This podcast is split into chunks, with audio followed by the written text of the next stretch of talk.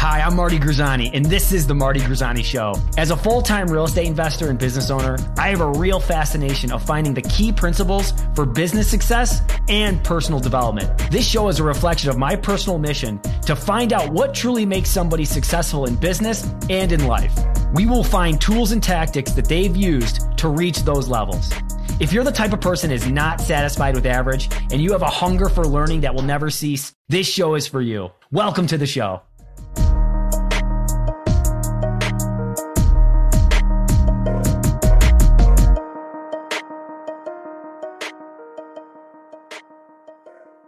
This is not power play. Power play, obviously, we get right into it, you know, right away. not that we can't get right into it, but it's kind of fun actually talking with you. I think you're the first one from the power play that I've had on the show, Mark. That's so, awesome. Yeah, and uh, that's cool. Yeah, it well, is cool. Appreciate it. Yeah, dude. Well, there's some exciting things happening, right? There's a book coming out. So tell tell me, tell everybody, because this is honestly, we haven't talked about it. We really haven't talked about it. Yeah, yeah, yeah. Well, you knew I was working on it when we uh, connected up in February. Um, God, I didn't realize how long the process takes. The editing process takes uh, for about three months, four wow. months almost. It just sat there. So, um, yeah, I'm excited. It's called uh, Creative Real Estate Investing. It's going to be on Amazon. It's launching October 21st. Um, so of um, so I'm really excited about it. So, kind of get into details on which you guys know I've been doing real estate banking for many many years. I started out in real estate banking back in 1995. So I'm showing my age here a little bit. Well, you've been doing creative stuff since. I mean, your first deals were creative. I mean, you don't. You, you kind of came over. You came about this before. You know, now it's so hot with like Pace Morby talking about sub twos, and you know, it's it's like the the new hotness is creative real estate, and that's great. I'm glad people can find this out now with YouTube. But you didn't have those luxuries, oh, Mark. Take us back. Take us back to the beginning. You want to know how I did my first one? And I don't know. I'm sure it was all screwed up. I was 19 years old. So this is my first one. I was like, I did the old Carleton sheets. It's probably I'm showing these kids, young kids, probably don't know what it is, but it was an infrared commercial back in the day. You know, it was like you buy, you get your books and cassettes, and there was a course. Like we didn't have the internet. So we had the old libraries back in the day. So did the Carleton sheets, and I didn't know what I was doing. So I ordered some yellow bandit signs. I, you know, I was up in uh, Vermont. I, that's where I grew up in a small little town. So I pl- put them on these, you know, the telephone poles. Hey, we buy houses. We buy houses. No clue what I was doing.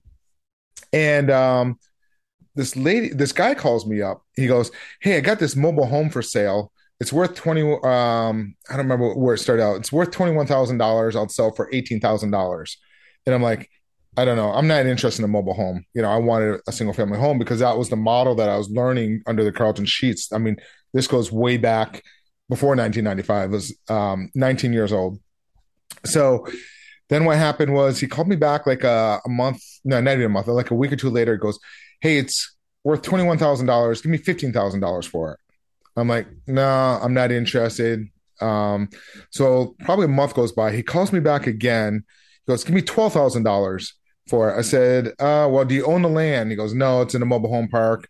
I go, no, I'm not interested, even though the numbers, you know, now I'd probably jump into it, but back then I said no. Right. So another month goes by. He calls me up. He goes, give me six thousand dollars for it. and I found out he doesn't live in it and he had lot rent and he couldn't afford a lot rent. And I said, you know what? I'm not interested. He goes, come on. I go, all right, this is what I'll do. I'll give you 3000 for it. He goes, no, it's worth more than that. I go, I'm not interested. So I kept saying I wasn't interested. So he knew I wasn't. He goes, all right, I'll take 3000 I said, all right, this is what I'm going to do. I'm going to go ahead, uh, do a contract. I'm going to send somebody out there, um, do an inspection, and then we'll just get the contract signed. Hang up. This was back before the internet. I put a classified ad in the newspaper mobile home for sale, $25,000 owner financing three thousand dollars down, financed uh like over seven years. So I um went and put put the ad up, had somebody out go out and look at it. I had to go to a uh, Staples, if you will. I don't know if it was what it was called back then. I had to go to one of those places, get a contract, go meet the guy. So a lady calls me up. She goes, "Hey, I'm really interested. Uh, her and her child and her boyfriend, whatever, wanted to go into this property. So it worked out sweet. They wanted the property. They gave me three thousand dollars. I went and gave it to the seller, created a note, and I I collected um, two hundred and seventy three two hundred and seventy three dollars a month. That pay was my car payment back in the day for seven years. And I was 19 years old. I had no clue what I was doing. I'm sure the paperwork was all screwed up, but that was my first deal. That's incredible. I mean, to think that you must have been really good at math, or, or you had you, or you were just following the Carleton Sheets kind of playbook. Um, how do you um, even think about financing down? Like I have, I I just started figuring that stuff out. You know, it does, we don't get taught this stuff in school, obviously. No, no. Actually, I, I, take it back a little bit further. How I really learned this at started at the age of 15. I started at Mc, Mickey D's, McDonald's. At the age of 15, three dollars and five cents an hour. So I worked really hard and I worked myself up into management. Um, I ran um, at the age of 18. I was running a store with 170 employees. I was a senior in high school. Seriously, and that, but insane. you learn business. They take you through all the schooling and that step by step. That's why I know how to put all these processes in places.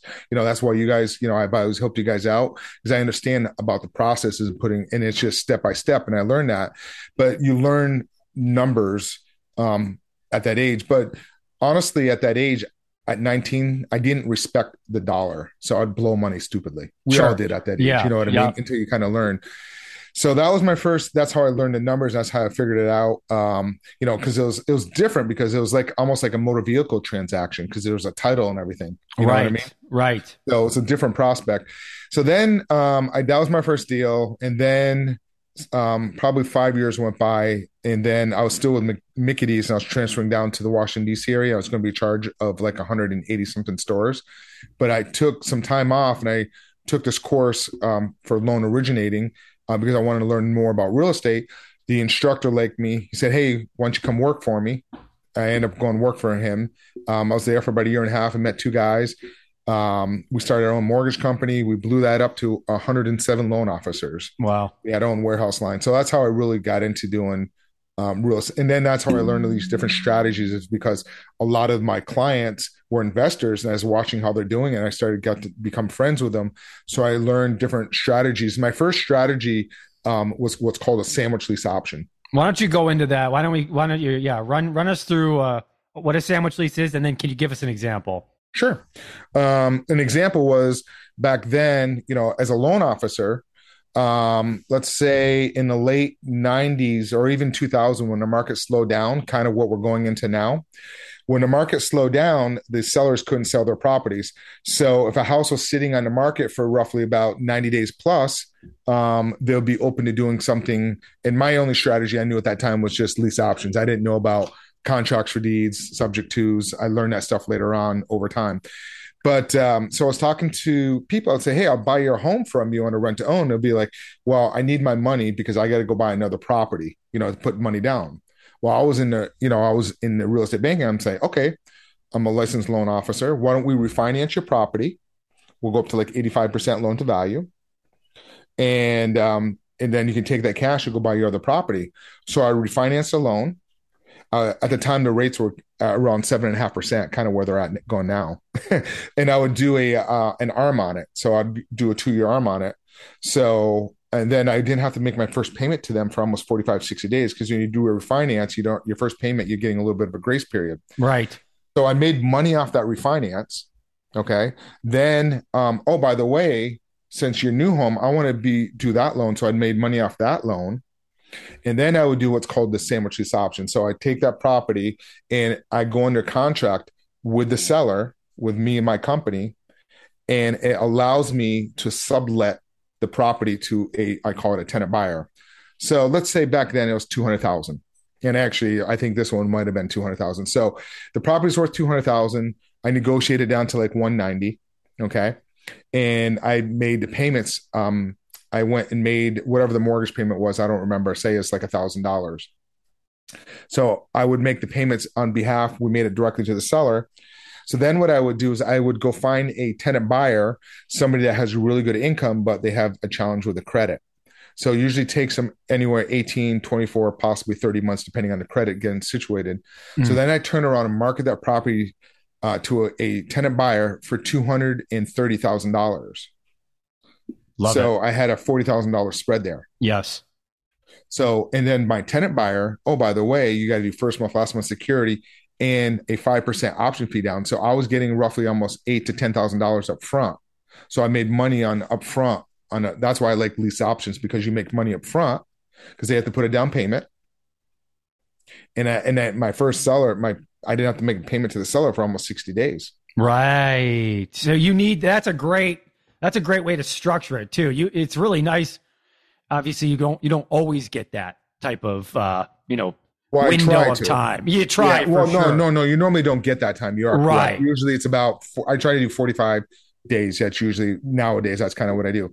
So I get money up front. So I got probably let's say eighty five hundred dollars down. So I made money there. So I made money off the loan. I made money off the second loan, the refinance and the purchase, and I got eighty five hundred dollars down for my tenant buyer, and my mortgage, uh, the the rent payment on that one. Um, I was be able to cash flow monthly three hundred dollars a month cash flow on that from the sandwich. Correct. So you're paying the mortgage, the tenant, theirs, you're marking your rent up so you're creating cash flow.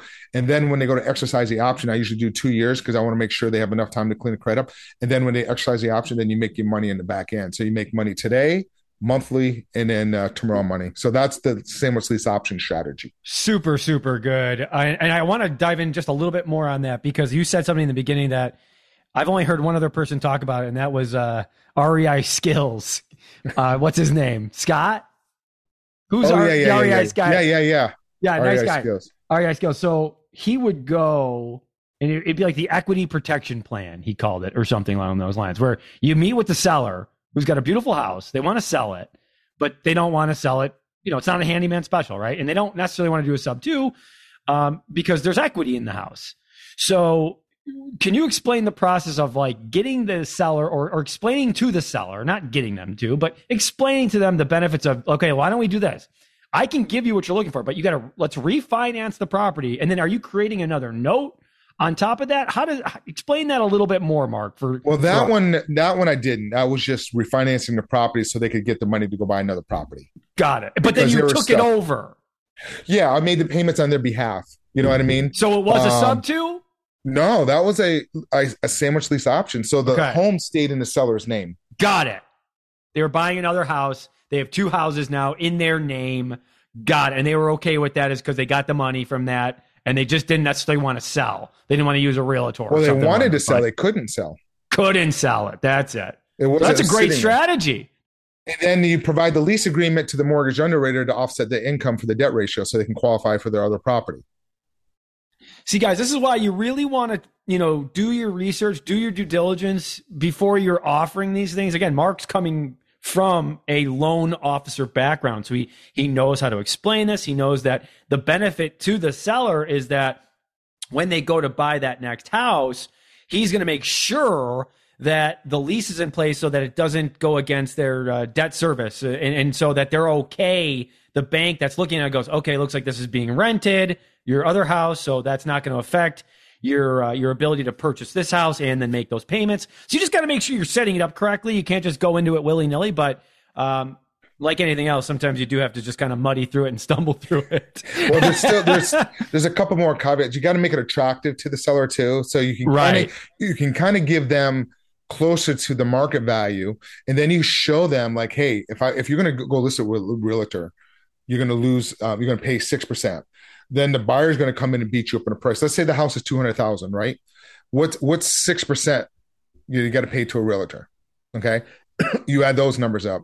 Then they're going to come in and they're going to offer you like one ninety. Then they're going to, if the house needs some repairs, you're going to have to fix those items. So you're going to make roughly an extra twenty to five to thirty thousand dollars selling at a lease option. Oh, by the way, we're also going to take care of the maintenance and repairs on the property up to like thirty five hundred dollars. Anything more than that, most likely the homeowner's insurance kicks in. So you're not going to get that phone call, Mr. Seller, at two o'clock in the morning because there's a leaky toilet. This is really big, guys, because the best way to sell something, as Mark was just saying, is he's giving the benefits, right? And you usually can do that. Like if you're trying to, if you're trying to if you're trying to sell the reason on why someone should you know move forward on whatever it is that you're you're offering them, you use statements called here's why. Well, here's why it's a benefit to you, Mr. Seller. Here's why it's a benefit. So for some people who don't have any sales acumen, if you can just add that vocabulary, here's why, you're immediately going to be giving benefits. So that was really good, Mark. Um, now talk a little bit. Let's like, I want to, again, I want to stay here because then you mentioned something. And, uh, as I was just on my high horse explaining the here's why, uh, Oh, you said something about the the property management. So, it, it, what's the comeback when someone goes, "Well, what happens if this breaks down? Am I going to be in charge of that?" What is the best response? When, especially again, guys, we're talking rent to own. We're talking again uh, the the lease option. So when the seller is hearing this from you and they're saying, "This all sounds great," but am I like a landlord? Like, am I going to have to pay for these repairs? What is the response? Well, Mark? I tell them I'm setting it up where they don't have to worry about the maintenance and repairs up to thirty five hundred dollars. So you don't have to worry about any of those things. We're just automatically taking care of it. You don't have to worry about the lawn care. You don't have to worry about snow removal, no matter where that stuff is. Um, and what we're doing is we're just passing this on to our tenant buyer. So that's all we're doing. We're just creating the contract. You're controlling it. You're you're controlling the real estate without owning it through a lease option strategy. So that's just that's one way of going about it. Um, I do want to say something that you're saying about you know the seller kind of positioning. So in creative financing, lease option, contracts for deeds, land installment sales, sub two, seller financing, whatever you want to call it, you always want to listen to the seller and find out really why they're trying to sell. Okay. And then from there, you can tailor it around their needs of what you're trying to if you can solve the problem that's part one. And then the second part is who is your buyer? I'm always thinking okay if i do it this strategy who is my buyer going to be and how big is that buyer pool going to be? So those are the two factors whenever i'm structuring a deal on like when you're looking at it. So i'm always listening to the seller finding out the concerns. One of the biggest things that um, you're asking about the maintenance repairs is sellers always say well what happens if the tenant destroys the property I get that all the time. Well, if we're doing a sandwich lease option, we're staying in the middle of it. Okay. We can also do what's called an assignment lease option. We'll talk about that in a second. Okay. I like this. I like this. especially, like this. especially in that like New York, California, where you don't want to be a landlord. right. Exactly. Exactly. That's what scares me a bit. Um, well, let's let's go into it what what are the differences and uh, and why is one better than the other? Oh, and one more thing, Mark, because I think this is important too. So keep that in mind. What we just talked about, but you're also like he was just saying, guys. He's thinking about the the end buyer, so he's thinking about his exit strategy. Is what he's talking about. Like you got to have the exit strategy before you get this. You know, you want to make sure who is this going to get sold to. You don't want to always. You don't want to be the one that's keeping this forever. And the other thing is because because the, the seller that you're working with doesn't want you to keep it forever either. They want to be paid off at some point. They want to they want to make sure they not get all their, sellers. Some want to believe it or not, they love that passive income. They don't want to pay capital gains. But yes, very fair, yes. very very fair. Yeah, we got to make sure what he first said was listening, right? Yes. Listening to what they want and what they need. Number one, but then just to make sure that you do know what your exit's going to be. And the other thing I will mention, Mark, and I think you'll agree here, is that most of the properties you're looking at are not all like for an exit strategy, it's really for me anyway, I'm looking for those properties that are like they're not the super high end luxury ones. They're just there's always going to be a market for like that first time home buyer type property that's clean. It's not over the you know the medium price. I mean, you can kind of get around that depending on what you know where you are. But I, I just think you want to stay right in that like no brainer. There's always going to be a market for these types of properties, right? Is that fair to yeah, say? So what I do is whatever the medium price range is, I do 20% below and 20% um, above. You know, whatever it is, you go 20% below and above because that's where your buyer pool is. That's Mason where you'll be able to move the property quicker. You know, if, say them say if it's uh, you know, the median price range is 300,000 and you get a deal that comes in 650,000, it's going to take you forever to move that and you're going to have to make payments on it.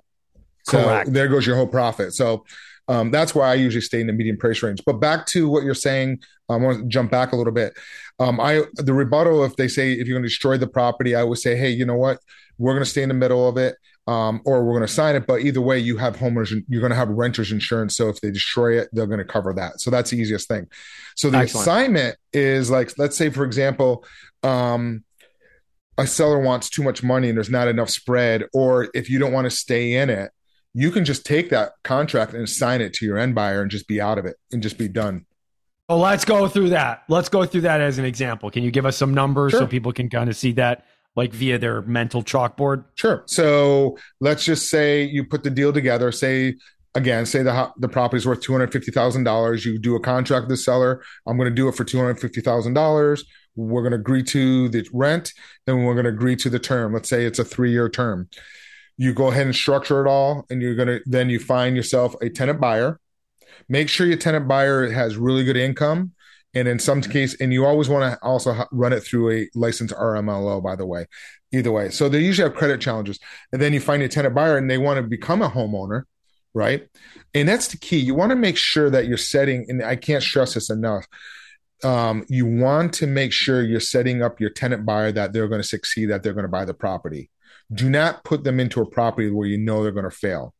I did a video a couple years ago. I think I sent to you guys where, and I'll tell you the story in a second. Um, I'm actually just exercising the option at that particular property two years ago. But anyways, um, you just take that and you can sell that to somebody for five thousand dollars. You can make a quick five thousand dollars just assigning that contract to somebody else. Awesome. Quick and awesome. Easy. Love that. You know, great strategy. And these are all going to be in the book, right, Mark? Yes. Yes. Oh, that's They're all going to be in there. So guys, these me... are like twenty thousand dollar, thirty thousand dollar seminars and, and, masterminds you have to attend. Uh, it, the the book's a no brainer, but keep going, Mark. This is gold. Well, and, and I'm going through several different strategies, not just one. Oh, good. Well, keep it going. Let's rock. but real quick, I want to tell you a story um, because a lot of some people say, oh, lease lease options, they have a bad rap. Many years ago, it did have a bad rap. People, investors were taking advantage of um, some you know tenant buyers putting a tenant buyer into a property you know getting a, a 10 15000 dollar down payment knowing they couldn't qualify or they're going to default and then to evict them six months later and take their because their option fee is considered non-refundable so you want to do the right thing and make sure they can qualify. You have to, by Dodd Frank Act, that you have to make sure that they can qualify with a 45% debt to income ratio, just like a loan. You do not want to put somebody in a property that you know and they're going to default. You know, I don't go for a huge um, option fee. An option fee is the money that they put down on the property, your end buyer, that is technically non-refundable. I, I sometimes I will refund some of them back depending on the situation. But anyways, um, I had one um, I'm actually exercising my option on a property um, right now. I just got on a phone call. To, this was a two year lease option on this particular property. A guy uh, up in Orlando, um, he uh, had a roofing company.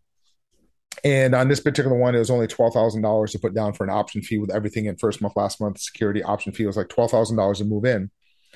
This guy wanted the property. He was self employed.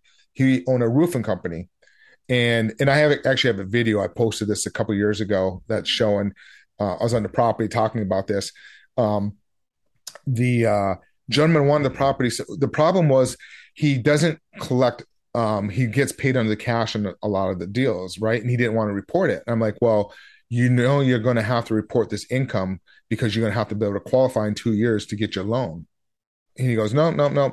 He goes, I don't want to record it. I said, I'm not going to be able to do it. He goes, I'm, I'll give you twenty four thousand dollars. He was willing to double the down payment and option fee, twenty four thousand dollars.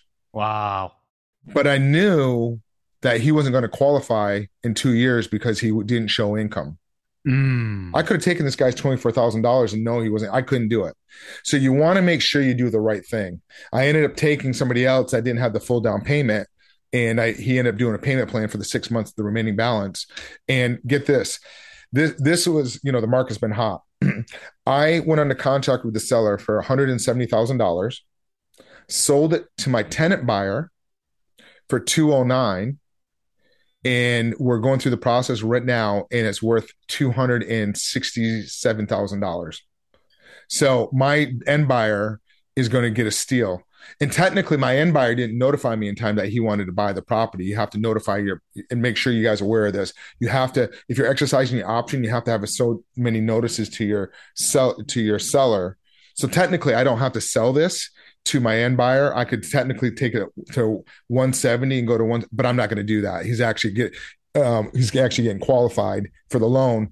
But what happened was on this one is um, the seller, um, because she doesn't want to pay crazy capital gains, we're actually going to close the first week of January. So we're all on the same page. So, so that that's deal, insane. That's yeah. awesome. So that's that, and that's just like that's a holistic approach to creative finance and and lease options and doing it the right way because you know it's a small world, right, Mark? I mean, it's just do the right thing. It, it is, and that's the thing about creative financing is because you can it, can it can bring you to an ethical line and put you right there because you're you're you want to do the right thing if that makes sense. You can easily cross that line because you know, oh, I can make an extra thirty thousand dollars.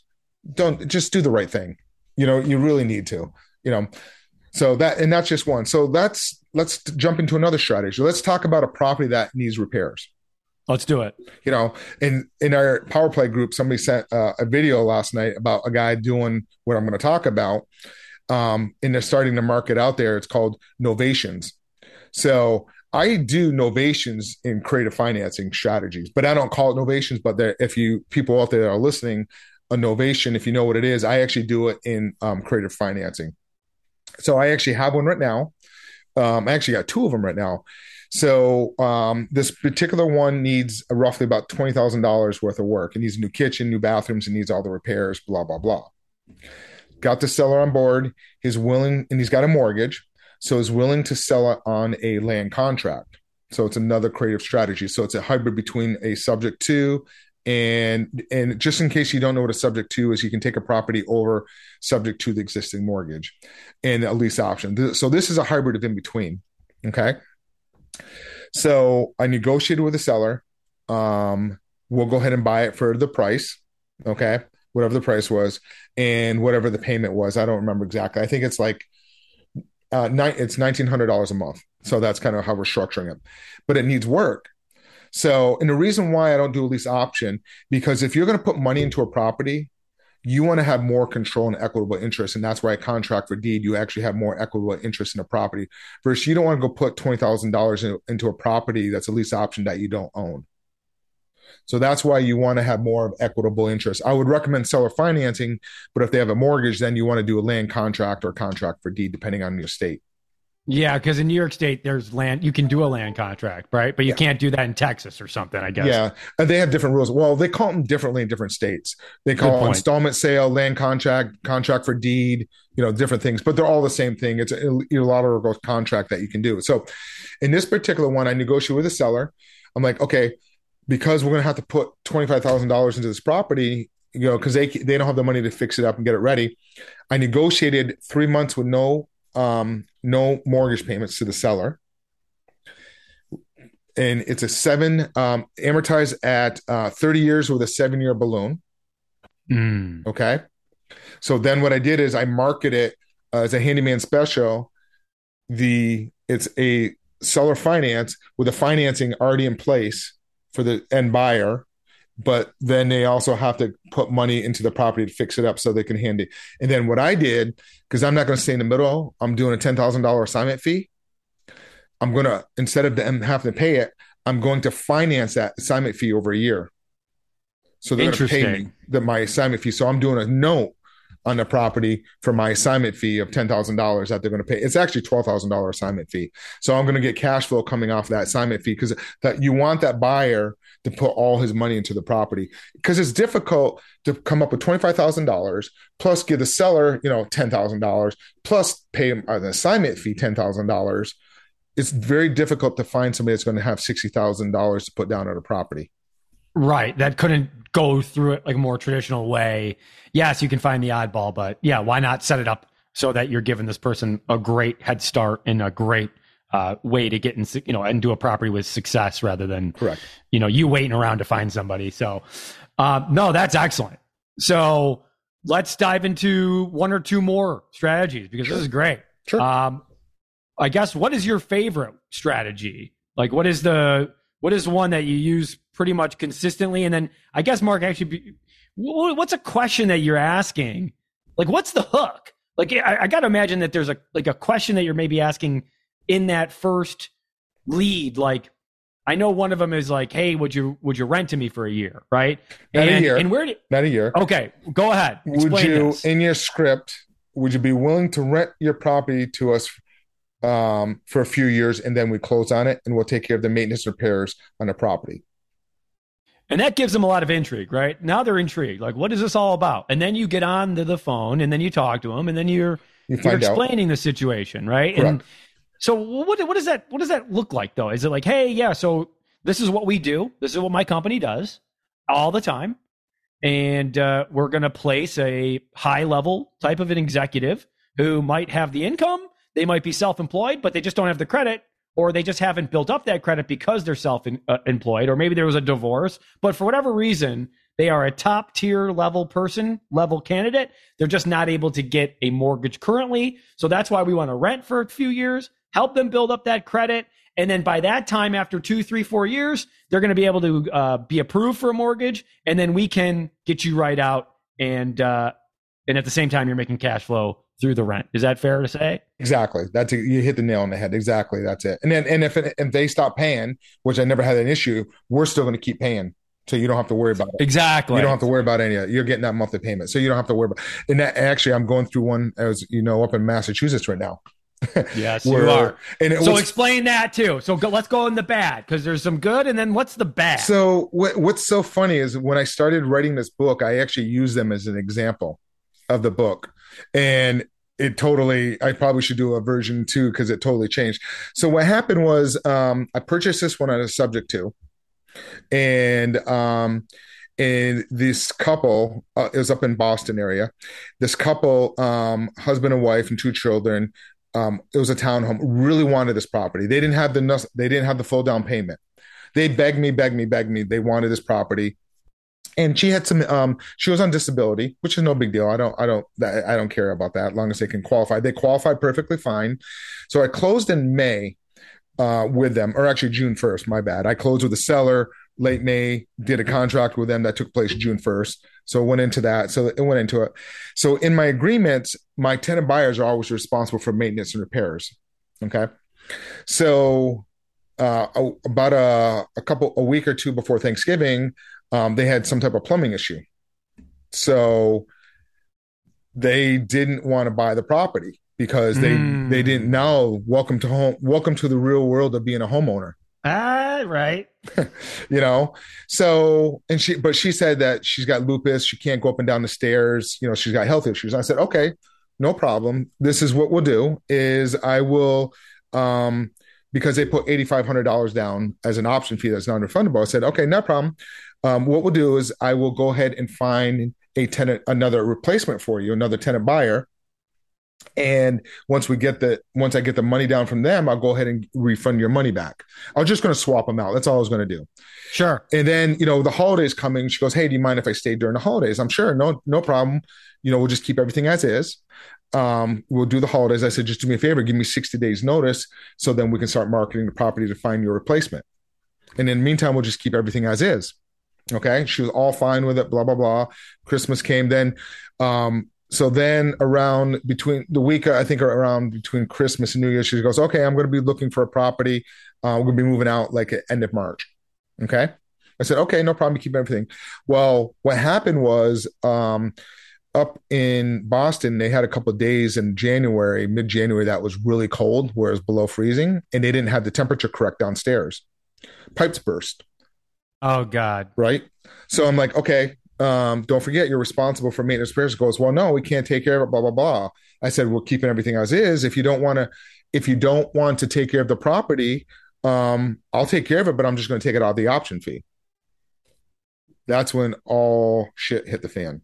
Mm. After that point, she just, you know, stopped wanting to pay. And um, she went and uh, deducted uh, a thousand dollars for a microwave off the rent. You know, oh, it's just all that stuff kind of went sideways.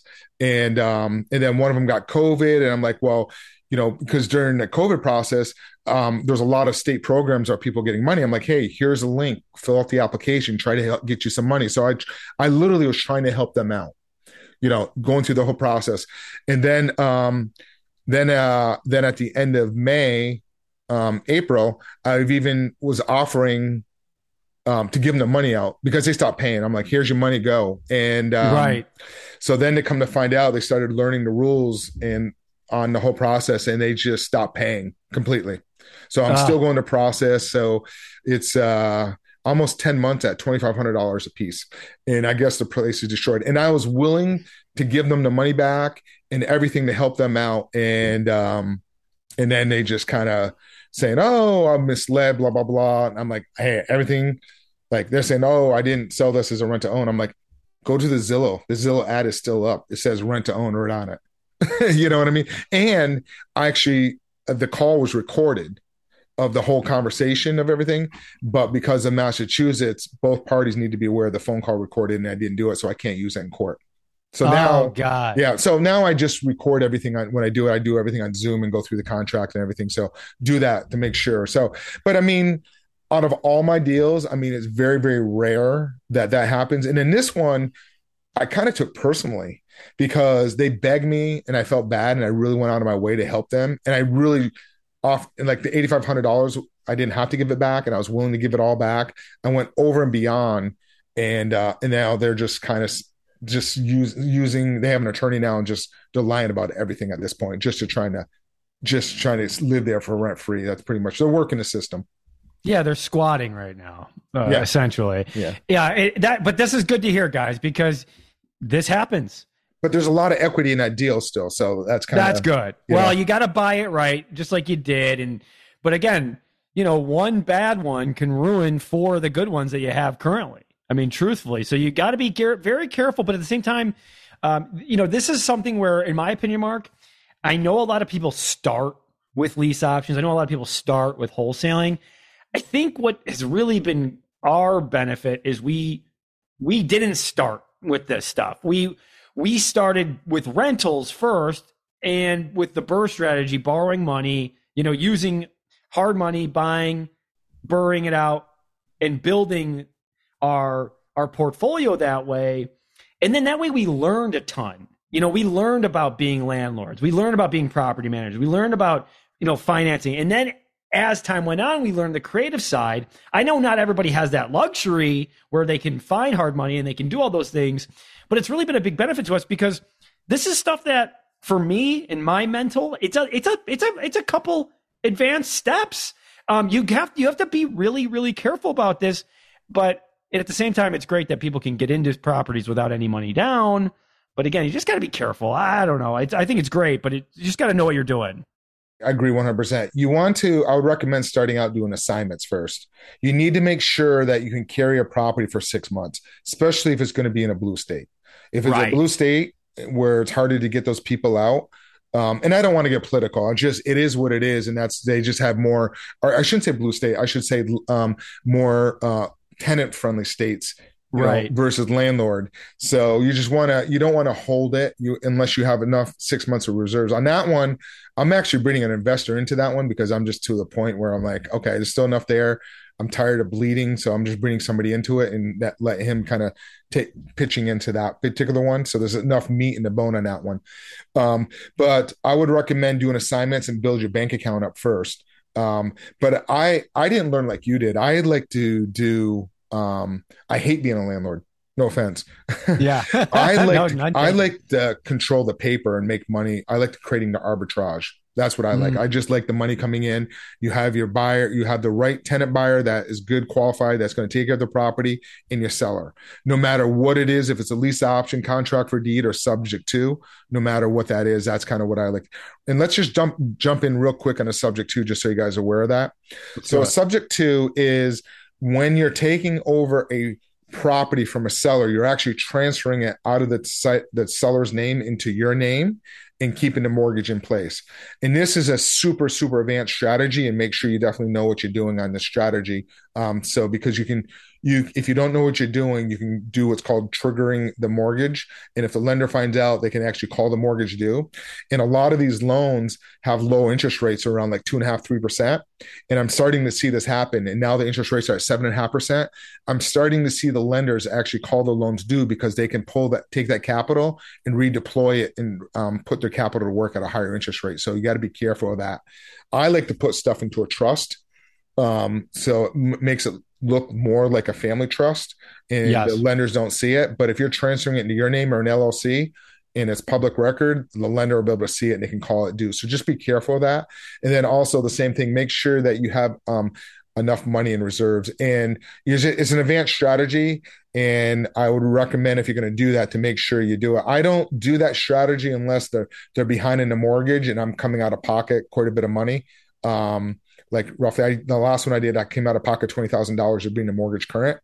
Um, so that's when you want to take possession and you want to control it. If you're going to put that much money into the property, you want to have a lot more control over it, but make sure that you have enough reserves on it too. So super good. Yeah. And normally I'll sell them on a lease option or assignment and uh, make a, do an assignment and do it as a note so you can create monthly cash flow coming in that way as well. That's so good. There are so many different ways of doing it, Mark. And it's just, you know, again, being a five tool player, having every single tool in your tool belt so that we're not just looking at everything like, uh, you know, like everything's a nail and you're a hammer where it's like, I got to just give you 50 cents on the dollar. I got to, you know, I have to be able to wholesale this or flip this. No, you don't need to do that. If you can certainly buy things, you can buy pretty homes and you can do that through sub two. You can do that through a lease option. You can do that through, you know, sandwich lease. I mean, you can do that on a wrap. So there's so many different ways of doing it. And that's why real estate is so fun because whether you like to be a flipper, whether you like to be a landlord, like you just said, like I want to just control the paper, there's so many ways of making money and you can constantly evolve too because things are constantly changing because if the interest interest rates are higher, you got to do something a little different. If they're lower, you can do something different. Um, that's unbelievable, buddy. It is. I love it. And then and then you can also take this to another whole level. Like I'm doing like um a multifamily land development, 145 doors right? And we're built outside of Charlotte. So you can do those with sellers too and bring the seller into the deals if the land's free and clear and create mm. more of a creative financing strategy and then use the land as leverage to go able to get your financing for the construction. So there's a lot of things in there that you can so learn with the basics and then you can take that to another whole animal. And then the beauty about it is once you start to understand it, you end up creating a deal that is not even a name for it if that makes sense. You just kind of put the deal together with you and a seller and a buyer, just, so it's a win for everybody.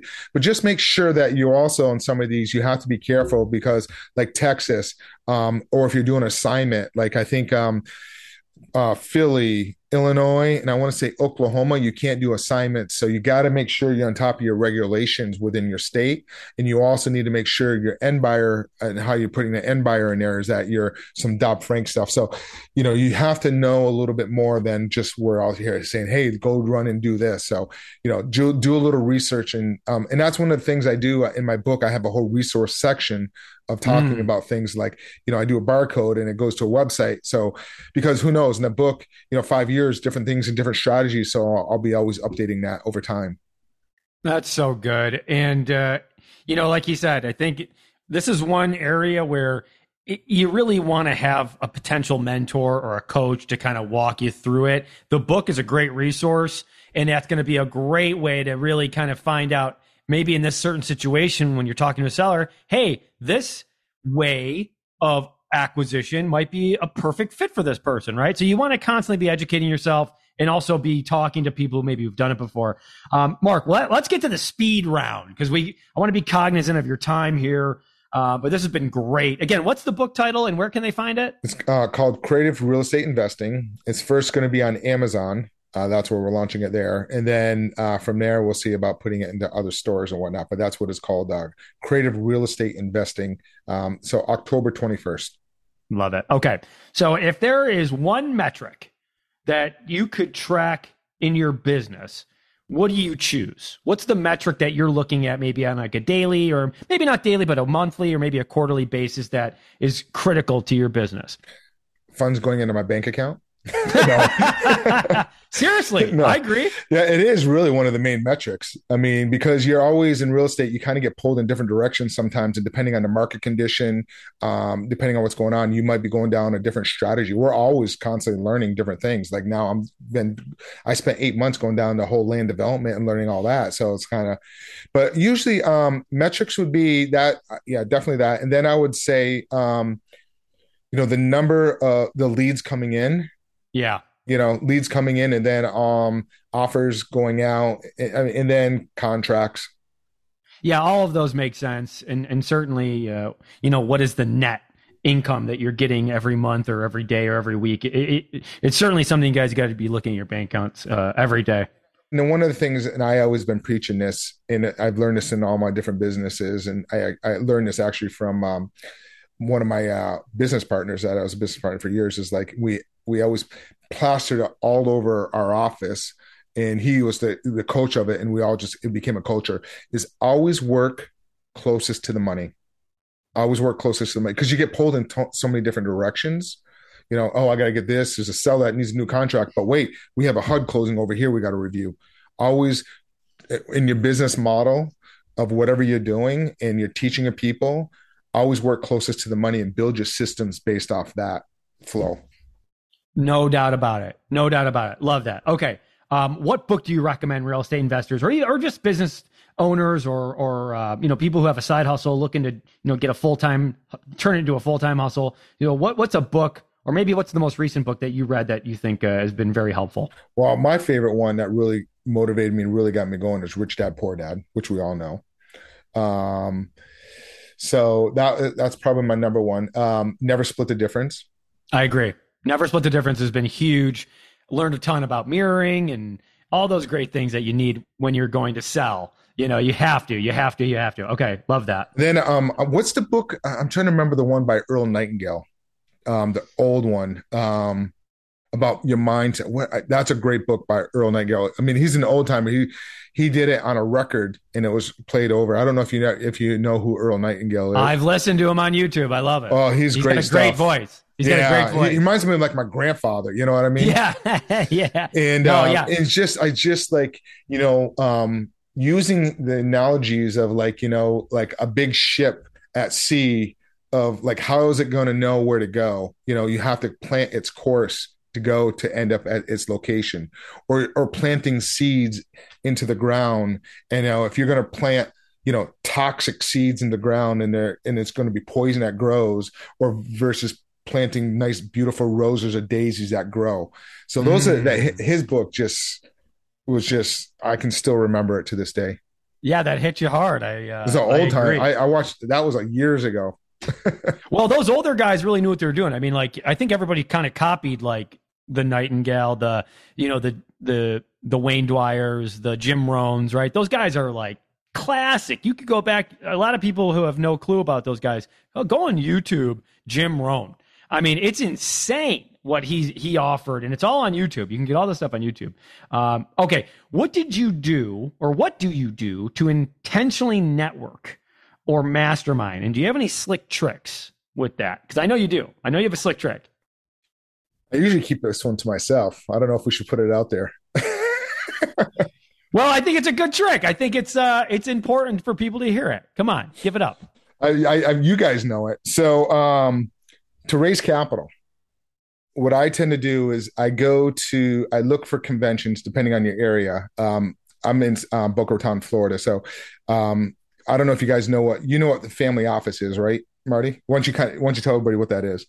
Yeah, family office, from what I'm familiar with, is that it's a it's almost like a financial advising group for of extremely wealthy family and that's literally their job is to just maintain that wealth that they have so they have a legitimate business uh, advisory or a financial advisory within their, let's just say, Grisani, my family, hired these people. All they're doing every day is just making sure how do we stay wealthy, and that's their job. Yep, uh, like Michael Dell, you know, he's got you know he's got a group that invests his money, so they're constantly investing. So they do a um, they have um, meetups, uh, um, different places, but they have one down at Key Biscayne in Miami at the Ritz Carlton, and to get in there, it's like five thousand dollars, something like crazy. So what I do is I will go down and just go to the lobby bar and just hang out at the lobby bar, have a drink, and guess where they always end up after the show or after their meeting? They always and you just network. Um, I do that. The other one I did is um, there's a cardiac convention that was out in Las Vegas. I had literally jumped on the plane, flew out to Las Vegas, did the exact same, found out where the convention was, and just hung out the lobby bar and just network. And that's how you end up raising capital. Unbelievable. It's such a slick trick. You're just thinking outside the box.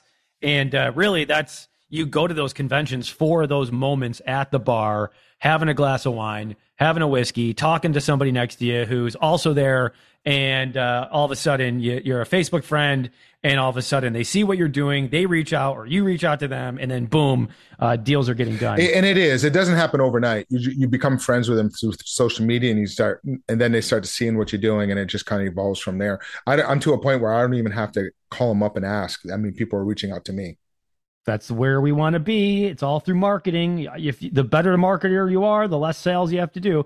Um, if you lost it all, Mark, this is my last question for you. If you lost it all today, what would you do? How would you come back? Lease options, and then just the creative financing stuff. I, I mean, it's just I, I know it so well. I mean, it's it's the easiest way to start with no money down. Um, I started that before wholesaling. Wholesaling is good too, but it's just so saturated, um, especially in the market softer, your buyer. So you have to look at who your buyer is. You know, the market's changed. We've talked about this. Like, you know, last year, the deal, the deal itself used to be the gold. Now, in my opinion, I think the buyer is more the gold. There's more deals to come across unless unless you really cut yourself a sweet deal you know, but most of them are using the old math and that math in today's market, it's harder to do. So, so you just look at that. So that's what I would do. Super good because I think people can set themselves apart by learning creative finance strategies because the majority of people do not know how to set these up. They don't know how to, you know, go about in selling the seller on these, or I should say, educating the sellers on these, being that consultant, giving them that option. Like, hey, this is a better option for you, and here is why.